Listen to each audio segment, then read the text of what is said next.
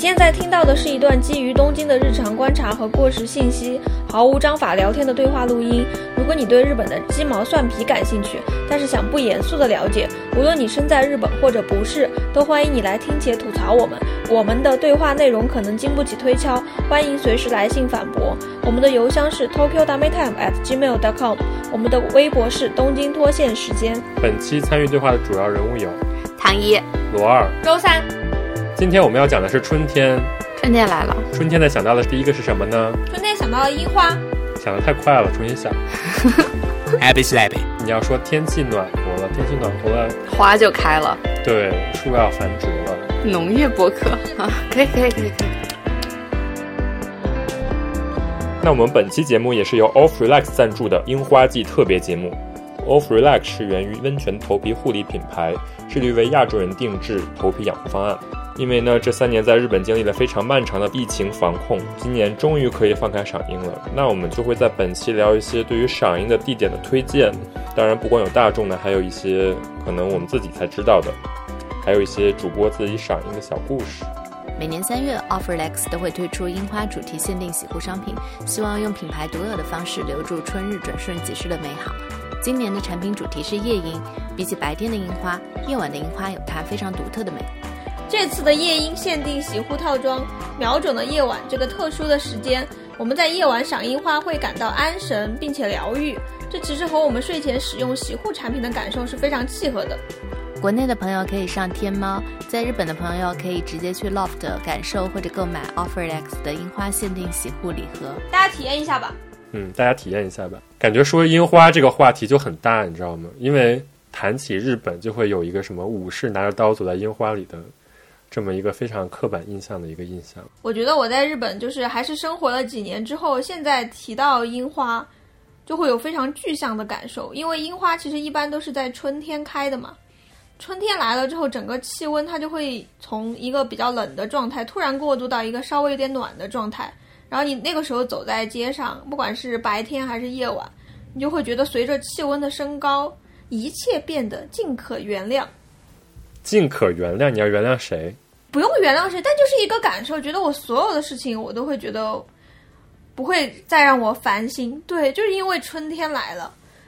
但如果以前没有到日本的生活的时候呢，我会觉得樱花感觉是一个旅游。以前在国内就可能觉得有其他的这种怎么说现象吧，嗯，但是樱花是一个比较日本的一个现象。对对对，而且我觉得樱花这个现象就是在日本还是一个每年都比较准时的一个东西，基本每年都是大概在三月二十号左右开。嗯，今年是在可能早一点，今年是三月十九号，大概这个时候。然后日本的就是放假也是三月二十一号有一个叫春分的日，就其实就是日本也有二十四节气这个东西嘛，所以他们也过春分这个节日。对，所以正好呢，就是在春分这一天，差不多樱花就是一个满开的时候，樱花开的时候跟春分的这个时候就是比较契合，所以在日本就是有一个尤为特殊的这么一个，在城市里行走就会感受到春天来了的感觉。嗯而且其实日本还保留了一些就是之前这种节气的习俗，就比如你刚才说春分这个节日，其实春分之前还有一个节气叫立春嘛。然后我们之前不是还在讲嘛，就今年特别注意到他们在立春之前前一天会到处卖那种商场里卖叫惠方卷的东西，就吃这种传统食物。到处有那种宣传说今天是撒豆子驱鬼，但其实你去查一下这些习俗，之前都是从中国就传过来的，很早之前就中国就有了，然后到日本，只是说日本它现在可能还在继续拿这个东西做噱头、做宣传。就是汇方卷到现在基本就是一个 Seven Eleven 的一个行销的一个套套装的感觉，是的，是的，嗯就感觉便利店都会在卖惠惠方卷这个东西，但实际上真的有人在吃吗？好像也并没有。就家里并不会做这个东西。后来我看电视上就有在说，就是其实吃惠方卷这一天，在以前就是他们的除夕嘛。其实除夕就是立春的前一天，嗯，所以其实立春这一天是真正过新年的这一天。嗯，只不过日本后来呢，就是把那个新年这一天改到了呃西历的这个一月一号，然后中国呢是把新年改到了农历的一月一号，但是就是最早以前可能就是新年其实是立春这一天，对，是这样的。然后就是想说的是立春和春分嘛，春分其实就是春天过了一半儿的时候，春分正好是立春和立夏的中间儿，所以就是到了春分的时候，差不多就是天气是真正开始暖和起来了，所以正好这个时候就是跟樱花的这个时间是一个非常好的一个契合。差不多接近春天，尤其是樱花出来的时候。现在日本的商家基本都会围绕着樱花做很多的东西。其实你就算你不知道，你完全跟社会没有接触，你可能走在路上发现，哎，楼下那株樱花树开了，然后你走在那个前面的小店，发现他在给你打广告，说最近是樱花，然后最有可能就是推荐什么樱花的食物啊，这种东西感觉特别的多。对，然后走在大街上全是跟樱花有关的广告，商机啊，商机赚钱。对。所以你们有什么印象比较深刻的，比如说樱花的食物吗？便利店总会放，总会摆很多樱花的酒。在春天的时候，各种各种酒都会出樱花限定款。然后我之前去过一个去过一个酒吧，叫金亚麻摩托。那个酒吧呢，它主打的是用季节的食材调制果味跟草花草味的鸡尾酒。有一年我是春天去的，它就有用樱花。做它其中一道酒的一个底子，一个很小的杯子，下面有一些下面有一些普通的基酒，然后整个樱花，整个杯子上面最后就飘动着两个樱花花瓣，把整个景造的特别漂亮。嗯，但老实说，它的味道我现在已经忘了到底是什么味道了。我好像一直不知道樱花到底是什么味，就吃起来是什么味道。其实我也不太知道。哎，我也是哎，你这么一说起来，我感觉我好像还吃过蛮多那种。就是春天的时候，他会跟你说这是樱花限定食物，上面会象征性的撒两朵花瓣。但其实你好像没有特别深刻，就是这个东西是一个非常非常惊艳的味道。但是好像以前他们是有吃樱花这个习惯，就是用盐来腌这个樱花。哦，那吃到的会是盐的味道吗？笑死，盐渍樱花，我现在已经有。我一般到了春天都会吃，就是其实满大街都是就是樱花虾。哇，那是什么？樱花虾就是一种很小的虾，你应该吃过，但是它就是一般是在日本的关东这边才产，然后以及就是可能往南边就是到冲绳，然后台湾附近有一些地方产这个樱花虾。然后叫樱花虾一般是有两个原因，一个是它春天才开始打鱼，然后春天和秋天的时候才产这个虾，然后平时这个虾就是潜在深海里不上来，所以其实它跟这个季节有一定的契合。还有一个就是它其实是偏粉色的。因为它是一个很小的虾米嘛，所以我个人觉得就可能吃起来并不是说多么多么美味的一个东西，但是它可能就是跟这个季节比较契合，然后以及成为了他们就是一个怎么说餐桌上的一个习惯吧，就是到了什么季节该吃什么东西的这种感觉。你现在如果走在大街上，就你去吃什么天妇罗什么都会有，就是炸樱花虾呀。但是我个人呢，我是更喜欢另外一种虾，就是富山白虾。然后富山白虾是只有富山那边才会产的，富山是其实是在。就是日本的北边，然后北陆那边的海跟就是东京这边的海其实是两种海，一个是日本海，一个是太平洋嘛。对，所以就是北陆那边产的这种小虾，也是一种就只有春天才可以打到的虾，但是它就是肉比樱花虾要多很多，但是你只能在富山才能吃到，然后富山就会有很多这种卖白虾的这种店。我也是反正我就是有一次樱花季去了，呃金泽跟富山，然后吃那个白虾，我就是终身难忘的感觉。我回到了我之前去富山是冬冬天的时候，有一点遗憾。对他们冬天就会有禁渔，就是禁止你打。可是因为它是白的，所以它就没有得到樱花的名号。而且它可能产量就没有那么多吧，所以它只在富山那个地方才有卖。其实你在东京的话，去东京站是有卖的，因为它可能从新干线直接坐过来，就是在东京站有卖。但是东京其他地方就没有卖。你刚刚说富山，我就想到我上次去富山是坐嗯坐新干线去的。有很多新干线的广告，它也是跟樱花是有关的嘛。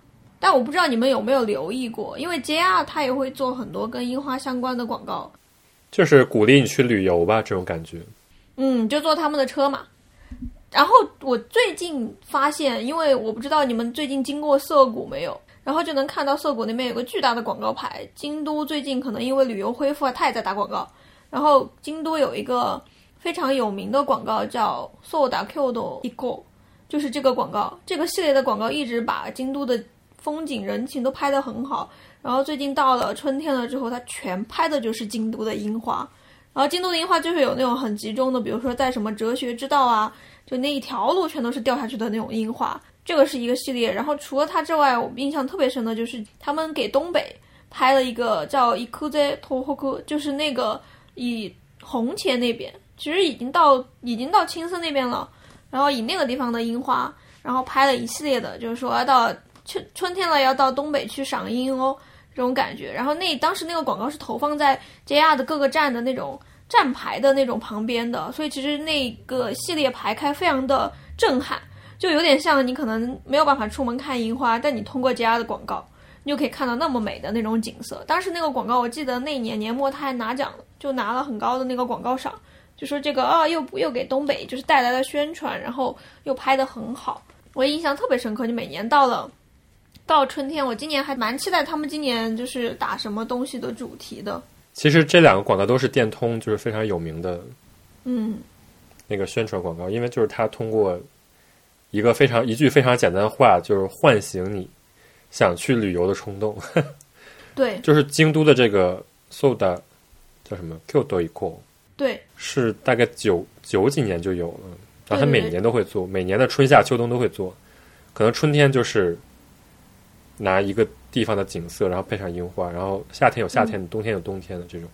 那个东北的应该是就是赈灾之后吧，对。为了振兴这个镇这个地区，所以才出的就是 i k o z e Tohoku，就是东北这个地区，然后就会找一些比较有名的这种女演员，然后做这个画报的主题，对对对，张脸放在中间，非常的震撼那种感觉。就说这几个都是电通给他们做的比较有名儿的这些海报吧，然后是每年都会做的。一个街头后库的海报基本上都翻过，然后我我对那个樱花的那一张印象还挺深的，因为它整张海报都是粉色的，然后在一个粉色的外框中间有粉色的樱花，整个的颜色一下子就跟别的不一样，看到就感觉真的春天来了呀，该去赏樱了。我对这些广告的感觉就是他们每年都特别粉，啊，因为春天嘛。但是呢，我对自己对樱花的感觉就是樱花其实没有那么粉。你之前不是说那个百变小樱的那个牌吗？它不就是樱吗？对啊，它好粉啊！就是整个动画片都是粉的。我我还买过那个牌好的，谢谢。啊。好的，就是我对樱花的感觉，最开始没有来日本的时候，因为我就看这些动漫，包括有什么《樱花大战》这种游戏啊，然后魔术卡，就是叫什么库洛魔法牌对啊，就是百变小樱里面的库洛牌啊。你记得好清楚。这些动画片儿，它就是会把樱花画的特别特别粉。但实际上呢，就是我感觉在东京见到的樱花其实没有那么粉。嗯，我查了一下，可能是因为我们在东京看到的很多樱花都是这个染井吉野樱啊，这种这种樱花它的颜色是这种白跟粉混在一起，嗯嗯嗯呃，百分之百分之三十的这样一个粉的状态，所以来日本之后你会发现樱花它就是很浅很浅的粉色，朦朦胧胧的。就是说，实际上是有特别粉的颜色的樱花，但是就是比较少见，我是觉得。那个就是最近不是我上个星期才看到有人去那个河津，不是有个特别有名的早樱叫河津樱吗？嗯，那个照片里面拍出来它就好粉啊，就是粉的有点像桃花的颜色。在中京其实好像这种河津樱是比较少的，对，大部分都是那种有点白粉白粉的吧。以我的眼睛来看的话，对我甚至一度怀疑我是不是色盲。因为看不出樱花的粉色。大家不就会有疑问吗？诶，我赏的到底是桃花还是赏的是樱花？我记得之前是有人把那个桃花当做樱花来赏的，因为大家觉得这就是粉色的樱花，这个凑近一看，没想到是你啊，桃花嗯，还有把梅花当樱花来赏的也很多。啊，不就是我们吗？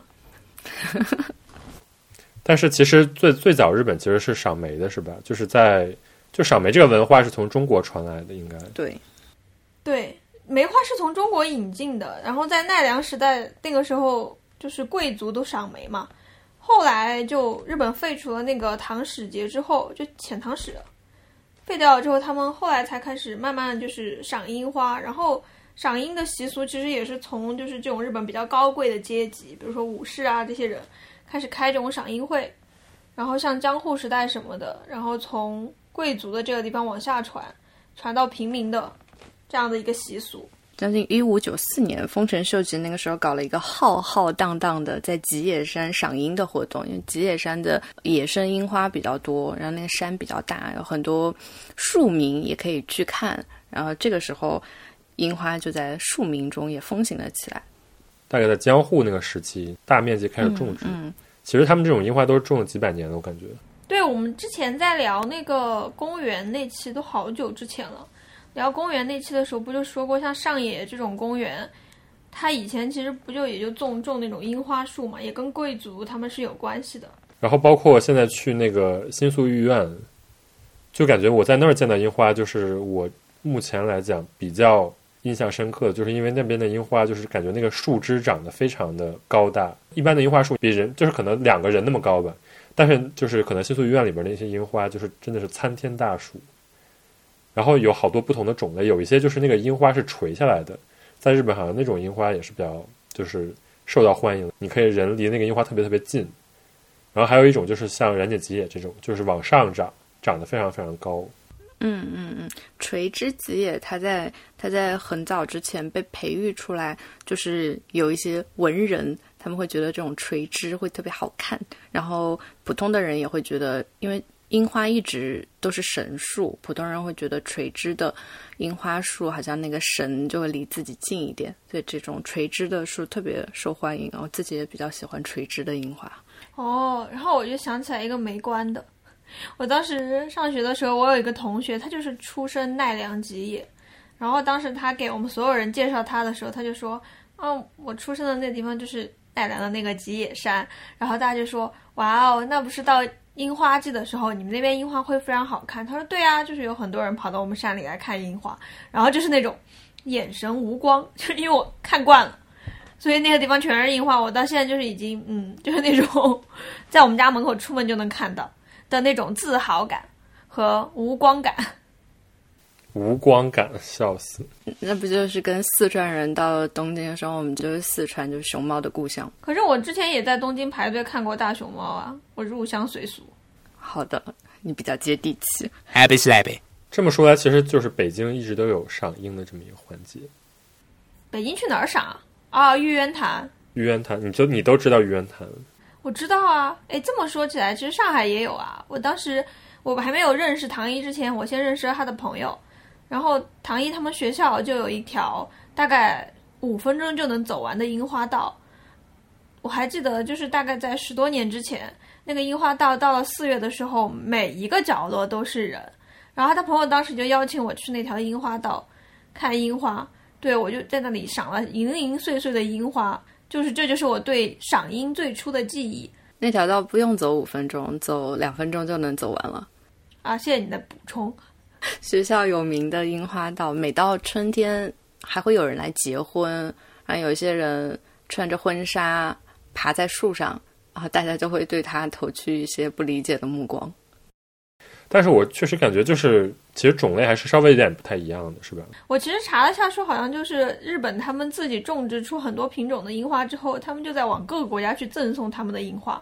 中国好像有一些樱花，日本也就是日本强行送的嘛，那种感觉到处植，一种文化输出，强行送回来。但其实就因为赏樱这种，其实大家都意识到，可能樱花在春天就还挺好看的嘛。我看最近好像国内大家也有在提说，哇，春天来了，去哪儿看花呢？也会有人就提说，那有些地方各种各样的樱花也是有的，像武汉大学啊，也有很多，也有很多樱花。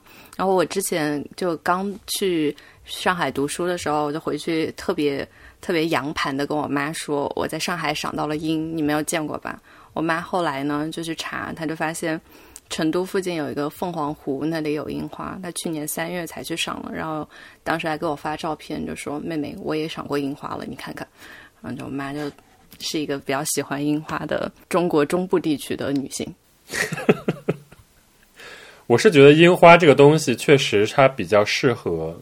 赏，因为它就是有这么一个很稳定的一个花期，它就是一周开，然后一周就没了，总共加起来两周，比较适合集中赏。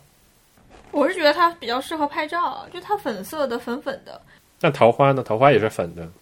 呃，我觉得是他们的那个就是花瓣的厚薄跟它的颜色不一样。像桃花这种花，它是一朵一朵的，然后它每一个花瓣都非常的清晰，然后所以你会看到哦，这是一棵树上面开了一些花。但是樱花呢，因为它花瓣比较薄、比较小，然后开了很多花，所以呢，你会有些时候觉得，哎，这一片天都是粉色的，它有一种那种朦朦胧胧一整片的那个空间感，所以你就会觉得这个东西很特别。我觉得它的重点难道不在于它的花瓣会掉吗？就感觉其他的花瓣不是一口气全都掉下来，就感觉樱花落的时候就是跟下雨一样落。我觉得这应该也是它的一个很有名的点之一吧。可是不是所有人去赏樱花的时候，它都是刚好赏到它掉的时候。它不掉的时候也好看，掉的时候也挺好看的。好的，绕口令说得好，说得好。所以我们来说一说东京赏樱的名所。东京赏樱的名所，你们有看过那个排行榜吗？第一位说是目黑川，围绕着河，它有很多的樱花。然后第二位是叫千鸟渊绿道，这个其实是一个更大的一条护城河吧，就是东京皇居的，嗯，对对对，围绕着天皇住的地方绕过去的护城河。然后第三位呢是我们之前说过的公园新宿御苑，第四位呢是上野恩赐公园。反正这个就是我感觉就是比较王道的吧，再加上比如说代代木公园，就这几个都是说到赏樱，然后你想到那种乌泱乌泱的人，大概就是这几个地方。对，第四位呃，第四位他是经过鲁迅承认的，他写的第一句话就是上野的樱花望过去也似什么绯红的青云，我记得非常清楚。哇，你记得好清楚。到每次到了春天都不愿意去上野，因为每次一去就想起这句话。说明鲁迅曾经也是一名游客。好的，但是就是想说的是，这几个就是比较王道的那种，就是每次到了樱花季的时候，真的就是乌泱乌泱的人，尤其是第一位那个木黑川，就是跟逛庙会一样嘛，感觉。对啊。而且它底下就是有很多商店嘛，然后就是大家到了春天就会在那儿，比如说每个人拿一拿一杯香槟，然后边喝边赏，这种感觉。对，以前那个最完美的离婚里面，他。主人公不是住在目黑那一带嘛，就是可以下楼就可以看到樱花。我来日本之前看这个剧，觉得哇，真好好浪漫。后来来日本之后，心想这地方怎么能住人？真的是太多人了。嗯，可以还是可以住的。我有朋友就住在目黑川，然后跟我说，每到一个季节的时候，那里的水就臭的要死。嗯，涉嫌玷污目黑。嗯，突然玷污。对不起，但是千鸟渊我是觉得是真的还是挺漂亮的，因为其实你搜到那些东京春天的那种标志性的赏樱，基本都是千鸟渊的照片。因为我觉得目黑川它可能就是一条水沟，它照出来可能没有那么东京，因为其实一般的河畔的樱花都长那样。对，千鸟渊确实它的那个整个那个坡的斜度啊，包括那个樱花在那个河堤上的那个感觉。然后以及你其实，在千鸟渊是可以划船的嘛，然后它后边是有一些东京塔，有一些高楼，就感觉整个这个景致还是比比较适合拍照的。是我觉得，就是如果真的想看樱花的话，其实我还是会，呃，冒着人多的风险去一下千鸟渊。哦，首先我说我也很喜欢千鸟园，因为我觉得那里有那个有水，然后有花，像你说的，然后樱花季的时候你可以划船，所以那个景景致你可以站在就是离水面稍微远一点的地方。然后去有一个远景的感觉，就那个整个的景色是比较开阔的。墨黑呢，确实有刚才说的问题，就它可能它花也挺多的，但因为它本来相对来说就是一条小河，小河旁边就是那种很繁盛的樱花，加上人一多，那个观感的体验那个就是不太好的，我觉得会比较拥挤，特别是到晚上，大家都想着晚上去墨黑川人少，结果并没有，那边路本来又窄。然后人一多的话，就会非常的拥挤。但千鸟渊它虽然人也多，但它整个景色是比较开阔的，所以就还好。民所的话，我因为我的学校就在上野公园，所以我在上野公园赏了好三三四年三年多的樱花。我还蛮喜欢上野公园的不忍池那一带，因为不忍池那一带可能跟千鸟渊会有一点点像，因为它也有水。它整个那个坡道是被樱花包围的，然后稍微抬起头，你也可以看到天空，然后有一点点建筑，然后低头你还能看到鸭子，所以还蛮那一带还蛮舒服的。就是，但是我感觉大家一般去上野公园是是在那个主道上，是吧？就是一个水泥地上赏樱。可是主道太多人了。然后那个我就非常非常不理解，就是大家都坐在地上，然后那个地还不是草坪，真的就是一个水泥地。对啊，然后很多人就铺着报纸，然后一些公司他们就会办农民开在那个地方，就是喝酒，嗯，然后就会派这种新入社的人提前一天去排，就是去占座，就要在水泥地上睡一晚上。感受到了夜莺的美好，没关系。但其实上野之前我们我们住在那边附近的时候，我春天的晚上骑车路过上野，你就沿着上野公园外围的那个道，它也有很繁盛的樱花树，那样还真的挺美的。有人又没有几个，然后樱花又很繁盛，然后又有春天的风从不忍池上刮过来，觉得还挺挺美好的。那个时候觉得春天真好呀，就会有这种，然后你就会再往前走一点，你就会闻到动物的臭味。好的，谢谢你的补充。上野动物园吗？对呀、上野动物园啊。嗯，不过说回来，好看的好看的赏樱的地方，它对我来说，它有一个条件就是人少的，所以人少哪里都挺好看的。所以我们来说一说，就是非赏樱名所。其实我真的觉得赏樱不一定要去赏樱名所。你们有什么自己觉得比较好，但是别人不知道的赏樱的地方，可以聊一聊。我有一个，我有一个赏樱赏樱心中的赏樱名所，但它其实樱花开的也不咋地，可是我还是路过的时候我会去看。它是新海诚的，新海诚的有一个电影叫《秒速五厘米》，它的取景地是参宫桥和代代木代代木八幡宫那一带，它的樱花，嗯，春天去看的时候还是有樱花会开，然后。但是我是比较喜欢它整个的还原的场景，因为一开始是看动画嘛，所以它里面的樱花、坡道，呃，然后神社，然后再到那个电车的栏杆，所有的要素都有。你每次去的时候，你都会觉得好，我又是第一次来到了日本，来到了一个电影里面的日本的场景，然后就会感觉这些要素像把我的记忆翻起来一样，在冲击着我，然后也会很开心。所以你是专门为了这个电影，找这个电影的场景去看的。对对对，我是一个圣地巡礼。然后我想说的一个就是，其实我想说的是，原来我住的那个地方楼下的一个赏樱的地方，叫神田川。我也想说，我刚才想说罗二他们家之前那楼下就还挺不错的。对啊，我觉得那个地儿真的是人少，然后又比目黑川好多了。我也觉觉得，就那个地方实际上是一个比较有历史的一个区域，因为神田川实际上是一条很长的一条川，但就只有这一段儿是一个比较有樱花赏樱这个历史的这么一段儿，然后是在新宿区和文京区的交界处，所以它就是有一些就是文人古迹什么的在这边，真的是没有什么人，但是呢，相较来说，就是它没有那么多呃晚上点灯的这些环节，因为其实目黑川，如果你晚上去就是拿着酒边走边赏樱的话，其实它是有那个 light up 的嘛，就是你晚上是有这种氛围灯光的。但神田川这条河这儿呢，就是 真的晚上就是漆黑一片，你只能靠这些就是什么住宅的那些灯打在上面看一下，就是隐约的看一下这个樱花。但是这些樱花真的开得非常非常好，日常给人过这个河的这个桥，你就会从远处看就会觉得这个人走进了这个樱花里边，因为就是那个樱花长得实在太大了，它就挡住这些桥，就是都已经完全几乎垂到水里了。我我也是当时就是第一年来日本的时候，放了学回家的路上，然后发现整一条路上我都没有见到一个人，但是有非常非常多的樱花。有一年我们不是去你家录音嘛，然后录完音之后，我跟周三我们就在回家的路上，结果在你家楼下那个桥那边樱花拍了半个多小时，嗯，也没有什么人。在那摆拍，拍的超开心。对对对，那个地儿真的只有晚上散步的人，还有遛狗的人看。但是我真的觉得就是比目黑川强很多很多倍。对，觉得非常的安宁。对，所以我真的觉得就是樱花真的是比较适合在这么一个场景。其实很多时候就是一个人看。那我要说有两个地方，就是第一个地方在大冢车站出来往左走的地方。这么这么详细吗？对，因为那个地方应该它不是一个点，它就是一个大冢车站出来，它有一个桥，它往高修了一个桥。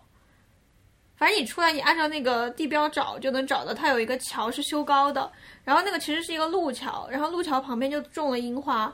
然后你知道，经常在那种电影当中有那些，比如说一个人骑着自行车在一个很长的樱花道上往上走。我觉得大冢那个地方那个桥上的樱花，它完全能够复刻这一点。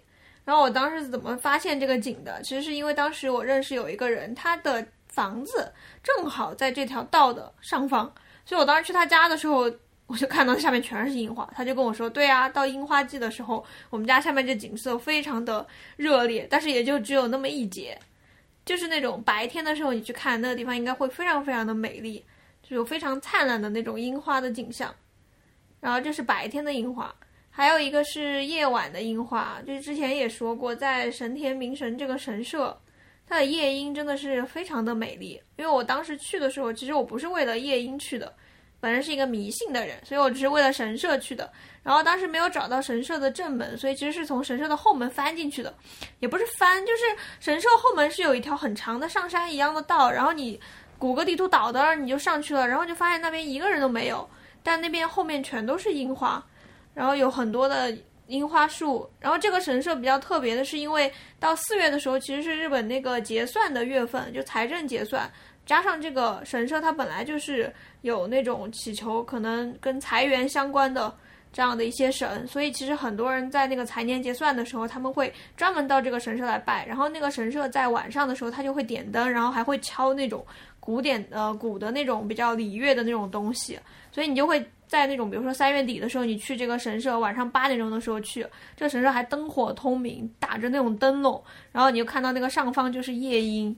然后整个旁边还有那种古乐，然后可能就正好撞上他们的马自立什么的，还会卖一些吃的啊之类的，还有巫女在那里引导大家，就会觉得是一个非常非常日本的一个场景。然后这个地点就在秋叶原。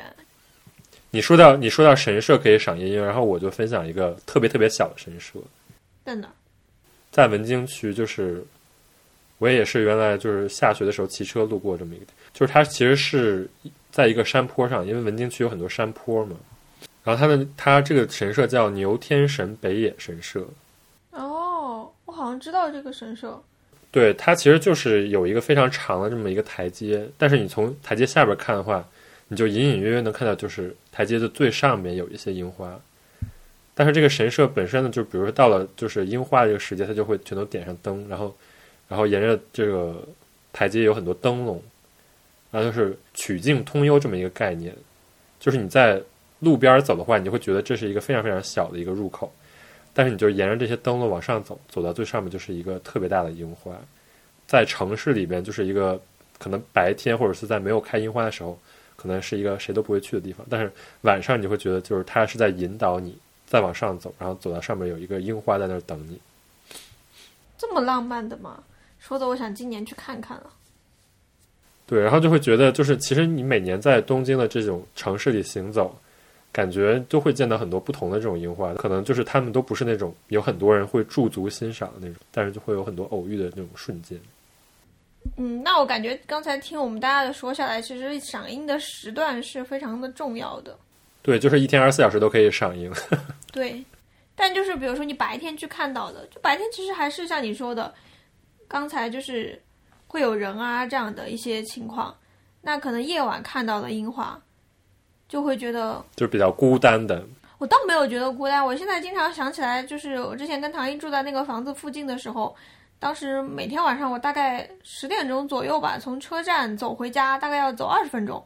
然后那个路上其实有一个寺，然后那个寺里面是种了很很大的一株樱花树，所以你可以把它理解为一个参天的樱花在你头上绽开的那种感觉。然后其实你晚上走回家的时候，路上是没有什么人的，你一个人走在那里，本来是孤零零的，但是到春天的时候，突然就感觉那些樱花在头顶上陪伴着你。就我觉得，就是夜晚你看到那么盛大的樱花，只有你一个人的时候，其实不是一种孤单的感觉，而是一种疗愈的感觉。觉得这是夜莺它非常特别的地方之一吧。以前有人问我，就是去看这种樱花。就只会跟他说，我确实觉得夜晚的樱花跟白天看到的东西不一样，得是一个人在那种气氛之下，你看到这种樱花，你才能感觉到一点别的时候你感觉不到的这样的一种感情吧。毕竟真正的赏樱地点，他们其实晚上都不开放，就是新宿御苑什么这种晚上都关门了。但是那个千鸟御苑晚上是有 light up 的，对，它是有而且它那个 light up 非常的五颜六色，就感觉就它会一会儿变蓝，一会儿变紫，一会儿变红，就是有一种诡异诡异樱花的感觉。对我真的特别受不了日本的 light up，我觉得他们可能对灯灯光秀有一些非常严重的误解。就很多地方的灯光秀我都看过，都很丑。我觉得点灯的话，上野嗯上野公园跟目黑川反而是晚上点灯会好看一些，因为嗯人太多了，乌泱泱的，反而它那个灯笼会做做出一个粉粉色，然后形态又比较好看，上面还有几个日本日本的那种漂亮的汉字加假名放在一起，然后写写在那里，你就会觉得氛围感又拉满了。我又可以了。他们那种好像是会写赞助商的名字。嗯，好，对对对。附近的这种餐馆还有商店，就是有些会捐钱给这个，然后就是你捐多少钱，这个东笼就有你多少。然后木黑川边上就会有经常写一些那种小偶像的名字，还有一些牛郎的名字。那我可以去查一查，我也想放一个。就是跟那种捐功德一样的感觉。对呀。京都他们那些赏樱地点，他们会直接就是在那个地方。同时晚上的时候是可以在那里吃喝的，就是会有那种矮桌子，然后你就直接坐在那个樱花下面就可以吃喝，然后那个顶上就会拉一条绳子，就会写今天这个谁在这里供了一个这个就是那种樱花形状的这样的一个东西，然后就会写一排的名字，也是一个商机呢。就是说到这种 light up，我其实还有一个想说，就是六本木那边 Midtown 后面有一条街，然后那个六本木 Hills 后面也有一条街。那边就是感觉是比较商业的那种 light up，也挺其实也挺漂亮，但是它就是商业氛围比较强的那种 light up。但它很适合情侣去约会啊，就是当小情侣们不知道要去哪儿的时候，就是哦，你今天去哪儿呢？然后小情侣就说：“那我们去六本木吧。”哇，一听就非常高大上。如果你跟他说：“我们去高田马场吧”，就 就换一个地方吧。Happy Slappy。不要黑我们高田马场樱花。我我不敢黑，所以小情侣去高高田马场吧。我觉得住你们那边那和隔壁的隔壁那居民也挺幸福的，有这么盛大的樱花。那感觉就是在东京这样的地方，大家或多或少都会有一点自己跟夜莺吧共处的时刻。那其实我们这次的品牌赞助方，它的产品主题呢，也是从夜莺出发的。我我看到这次产品，我就会觉得它的这个晚上的时间定的很妙嘛。它也是将赏樱和洗护结合，其中有日本晚樱的提取物温泉碳酸水，它洗过之后会让头发柔顺而有光泽，并且这款限定洗护是邀请了日本的调香大师春原吉美领衔调制的一个限定的香氛，前调是果香，中调是花香，尾调是木香，在使用的时候会感觉到非常丰富有层次的香气。因为我妈刚好是用了这一款，我跟她打电话的时候，她还。就是很开心的跟我说了很多，他就说，因为他头发是比较细软的发质，之前就一直非常头疼，很多洗发水他用了都不是很舒服，他很在意头发的光泽度，然后他说这个感觉头发它的那个光泽度和那个毛躁的抚平，他觉得都还挺满意的。我觉得是这个调香大师真的调的还不错，他就说整个味道是一打开就会觉得很香。最开始呢，你会感觉到嗯挺活泼的一个香味，就很激动人心。然后慢慢洗着洗着洗着，那个香味就慢慢变淡，好像比较安神一点。所以我会觉得它的那个香味造出了一个那种空间感。总结樱花易事，用限定洗护让樱花开得更久一点。赏到好看的樱花还有不同的办法。嗯，你的办法是？我其实刚才就想说有一个办法，你不让我说东京以外的樱花。日本其实是有赏樱前线这一个宣传的口径的嘛。到二月底的时候，然后电视台就会开始告诉你，马上三月多少号，然后这个地方的樱花要开了，那个地方的樱花还没开。然后我其实以前对这个东西，我就觉得到底有什么意思？因为我也不离开这些地方，我也不去，所以并没有很关注。但我那个时候就知道会有人因为很喜欢樱花，他要拍樱花嘛，所以他就会追着。那冲绳第一天开是什么时候？他就一直从最日本最南的地方，然后往北走，一直到樱花完全开完，就开遍日本全国这种感觉。然后我是前年的时候，正好那个时候就也没有想着要追着这个什么赏樱前线，但是跟我朋友，当时我朋友说，要不然我们去四国那边玩儿。然后呢，正好就赶上这个四国那边樱花开的比较繁盛，东京开到中段的感觉吧。然后你去四国那边的时候呢，就我们是因为是开车下去的，然后又开车往上走，就经历了一个樱花开的比较繁盛，然后到樱花还没有完全开放这么一个景色不断变化的过程。然后我那个时候就在想，原来赏樱前线的作用其实可以这么用啊！就你可以，比如说我在三月底的时候，我就在樱花开的最早的地方去的地方看看，然后你可以再去那种可能不怎么开樱花、还没有开始开樱花的地方，然后那个时候可能有点花骨朵的感觉，然后就整个的那种景色是只有在春天才能看到的，我就觉得这是一个截取美的办法。你这个好像我以前。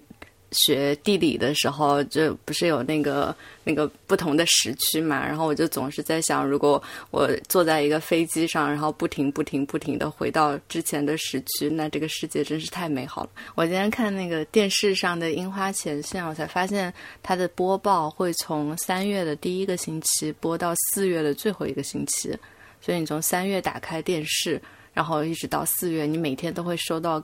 天气预报就天气预报上都会跟你说现在樱花开到哪里了，就这个真的是一个大事儿。开到四月的最后一个星期，相当于要开两个月。一整个月，你如果一直在挪动的话，一直都是在追着一个满开的花季。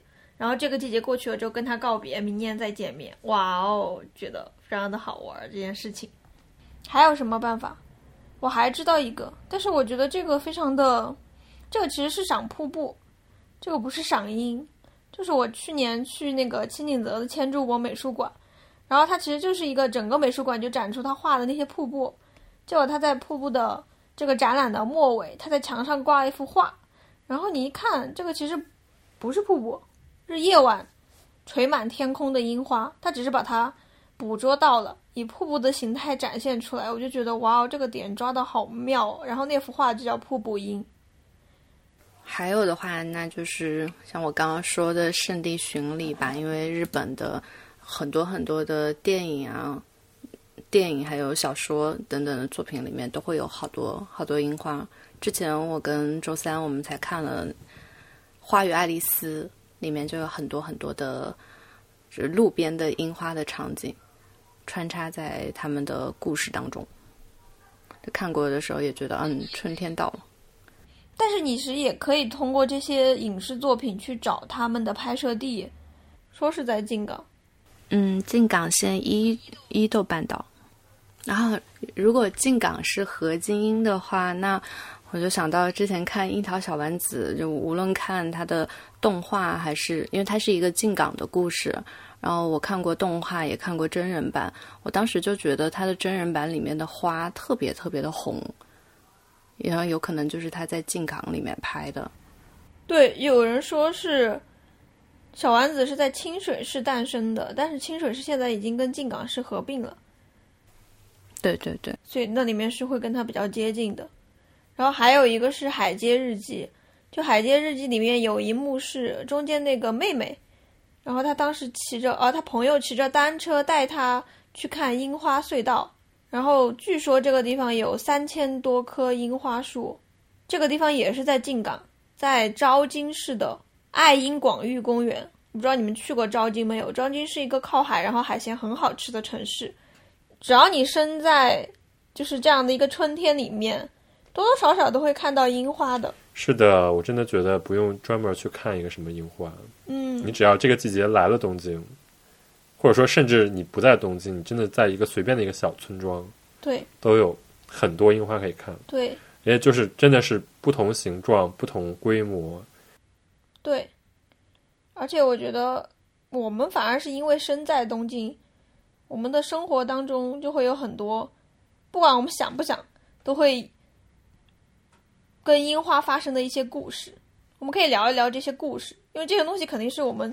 住在这个地方的回忆之一嘛。其实我个人有一个也不算是故事吧，我就是一个回忆，就是，呃，因为日本日入职入学都是在四月嘛，其实他们设定在四月就是为了是樱花的季节，可以入学入社，所以其实我入社也是在四月一号，所以就是当时也是天上全是樱花，因为我们在代代木那边有一个体育馆嘛，然后当时我们那个入社式就在那个体育馆开的，然后那个地方就真的没有任何人，白天，因为那个地方是你只要租了那个体育馆你才能进去，但进去以后真的就是满天满地都是樱花，所以就是一方面感受到了就是日本这个四月入学入社的这个文化，但另一方面就感觉到就是有时候你看到这个樱花。真的跟你当时的心情有关，因为入社式当天一般都是比较紧张的，无心赏樱的感觉。啊，这样子啊？对，你的注意力完全没有在那个樱花上面。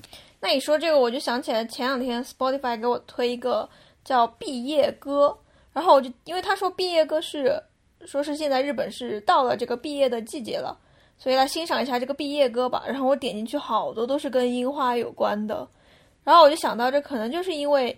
他们把这种三月结束、四月开始的节点就设置为，比如说一个学校毕业也是在最后，差不多三月底，然后大家会拍那种毕业照，然后到四月初的时候，大家开始新生活，而且他们又是一个仪式感极强的社会，所以基本上大家就会把樱花这种在这个季节开放的东西，跟毕业这种东西，跟开始新生活这样的一些东西联系在一起。然后还有就是那个千鸟渊那个地方边上就是武道馆嘛。很多大学的那个入学式啊，都是在武道馆办的。然后包括月曜每年春天就会在那儿采访一个专题，就是你在东京开始新生活的这群人，然后你有什么新鲜事儿之类的，他就会每年四月都会办这么一个专题。然后这些人的就是一般都是穿着正装，然后背景全是樱花。啊，那真的是我，我曾经也是其中一群人。我就记得当时千鸟园那个樱花。然后当时跟我朋友，因为千鸟园樱花太好看了，所以我们仪式其实没有参加完。其实仪式还蛮长的。然后我们就是进门感受了一下，然后就溜走了，就溜到隔壁千鸟园去拍照去了。然后还在想，哈哈，我抓住了人少的契机。包括很多大学里面都有很多樱花，所以就是就是在樱花树下穿着西装合影，感觉是每个日本人都会有的一个回忆。对我们毕业的时候，在樱花树下合影得排个三十分钟以上啊，这么久啊？嗯，因为树没那么多，要有一个要有一个特定的地方，然后特别好看，这样所有人都排队去合照。然后，那我就说我的故事，因为我那个故事是跟学校有关的，就是我的故事呢，就是其实刚到日本来的时候。你不知道怎么跟日本人交朋友，加上日本人有些人是其实挺社恐的。我当时就发现了，到樱花这种非常有仪式感的、非常有他们的共识度的这样的一个时间点，你用这个时间点去制造一些邂逅，哇，简直是百试百中的感觉。然后你是想说桃花运吗？不是桃花运。就是你像一些社恐，你平常要求你说你你跟他邀请说你出来，其实大家不是要一对一的去约人家，大家是想大家一起出来玩。然后有些同学就会说啊，我平常要忙工作呀，呃，忙忙自己的学业啊之类的，他就会不出来。但是我就记得当时到了樱花季的时候，当时有一件事情是我们年级上有一个男生真的长得挺帅的，他平常也是经常问我们要不要出去玩，但是大家都没有时间，就唯独在那个快要赏樱的时候，大家就鼓起勇气就去问他说，哎。最近就是樱花开了，要一起去花见，然后喝酒嘛。然后就以那个花见为由头，突然一下子，我们年级大概二十个人，日本人，然后也有中国人，也有别的国家的人，然后大家就结合起来，就组成了一个二十几个人的花见。当时把我给吓死了，就是怎么能？怎么能有这么多人大家一起去花见？但是你一提到花见，大家都不会问别的，就会说哦，樱花开了呀，那大家一起去喝酒吧，就这种感觉，就感觉是他们共通的，觉得说啊，那在这个时间点可以去做一些休息。但如果你在别的时间点，比如说你问这周六要不要去，很有可能你得到的回复就是这周六我有发表哦，我去不了。但是，一到这个樱花这个时间点，大家就成觉世事，尽可原谅了。第二年的时候，我又用了同样的借口。当时也是跟几个朋友一起出去玩，然后中间也有那种很想就是一起联系、一起玩的那种日本朋友，就大家坐在那里，他们就会觉得花见感觉跟自己生命当中的一个仪式一样。羡慕，就没有人邀约我。你可以去邀约别人啊。二十五号邀约你。好的，好的，谢谢你。你答应了吗？你答应了吗？谢谢你们邀约我，我当场答应。我们三月二十五号要办赏樱活动，对，欢迎大家都来。唐英会亲临现场，我们三个会当场签名。Happy Slappy。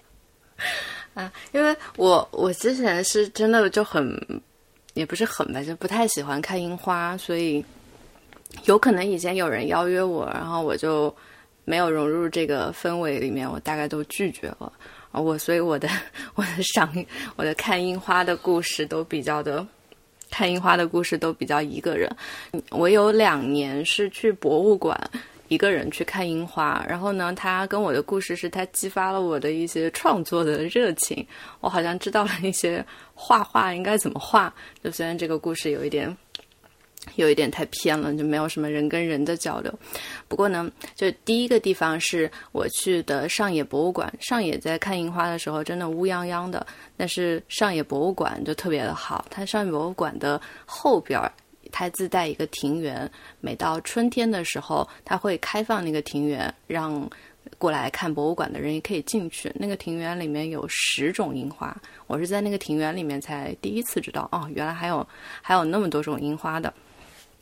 当时在那个庭院里面还设置设置的有咖啡车，你可以在那喝个咖啡，买杯咖啡，慢慢的看，然后看完庭园的樱花，又可以去博物馆里面看，它展出一大堆跟樱花有关的作品。啊，那那天就觉得嗯，非常的圆满。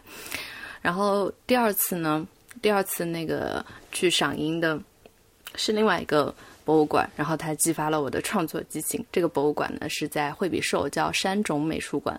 我之前在去赏樱之前，从来没去过这个美术馆。我觉得它里面的所有东西都特别老，因为我看不懂日本画，就可以看，但是我好像看不出门道，所以我从来没去过那儿。但他有一年呢，他公布他的企划是赏樱，我就在想，哎，那可以去看看。看过之后，它里面原来有非常非常多的日本画名家，比如说奥村土牛，比如说东山魁夷，啊，甚至。刚刚周三说的千柱千柱明还是千柱博，我又忘了他名字。千柱，刚刚周三说的千柱博的那幅夜莺在山种美术馆，我也看到过。他就当时集结了一批，主要是日本画的画家，把他们的画放那儿，哇！然后我就发现，他们所有画樱花的人。啊，他们大部分画樱花的人会用那种很小小点点的笔触，在那个画面里就铺开，然后我就感觉到他们不像是在画一棵樱花树，而是在画一堆云或者画一堆空气。我在那之后回去之后就特别的激动，我已经很久很久，那个时候已经一一八年吧，已经很久很久没有画过画了，还特别。激动的去跑去买了纸，还买了笔，然后自己还画了一阵子，画了一阵子，但是发现自己没什么才能，就没有再画了。这是什么故事？然后后来半途而废的故事。后来就没有，对，就是虽然没有，虽然感觉我可能也画不过他们，就比较比较穷途末路，但是画的时候还是挺开心的。然后也知道了一些，嗯，好像是看那个樱花的日本画的一些观看方法。所以在之前那个。去年国立新美术馆有一个呃点彩点彩一样的画家叫什么 Hist，他他去做了一个樱花的展览，就是很多点彩嘛。我我当时看到那个他的画的时候，就觉得还挺不屑的，因为我觉得很多日本画的画家，他们画的艺术性都比他高太多了。但是去年那个你说的是一个外国艺术家画的，非常火，就非常非常多的人去拍照。他还开了小红书账号。对他的小红书账号，我觉得找的那个中国翻译特别的接地气。所以你是想 diss 他？我听出来。啊，对不起，浅浅的、浅浅、浅浅的 diss 了一下啊，然后再浅浅的安利一下山中美术馆。山中美术馆，我今年还打算再去一次，因为我发现。它里面种了一棵樱花树，然后那个樱花树是他们美术馆的镇馆之宝，画过的樱花树是京都的醍醐寺的一棵樱花，然后住友林业一直在致力于就培育这棵樱花，一直在致力于移植的繁殖它。他们在二十年前成功了一次，这一次呢，他们就觉得嗯，你们美术馆有这幅画，然后就给你们种一植到你们美术馆吧，然后。他们的门口就种了一只新的樱花树。但你刚才说上野博物馆后面那个庭园，那个庭园后面其实上野博物馆庭园后面真的很别有洞天哎！我去年也在那里看到樱花，但除了樱花之外，那边有很多茶室。我当时去查过，为什么上野博物馆后面有那么多的茶室？其实是它从很多地方原样移过去的，所以那边有非常多非常古老的时代的，从异地搬迁过去的茶室。然后它还有那种一天大概花几万日元可以租赁给公众公众开放用的比较古老的茶室。对，所以博物国立博物馆背后那个那块草坪那块水还真的蛮有意思的，可以看看。好的，谢谢你的安利。好的，谢谢大家配合。然后我们就来宣传一下，我们的播客呢会在三月二十五号举办赏樱活动。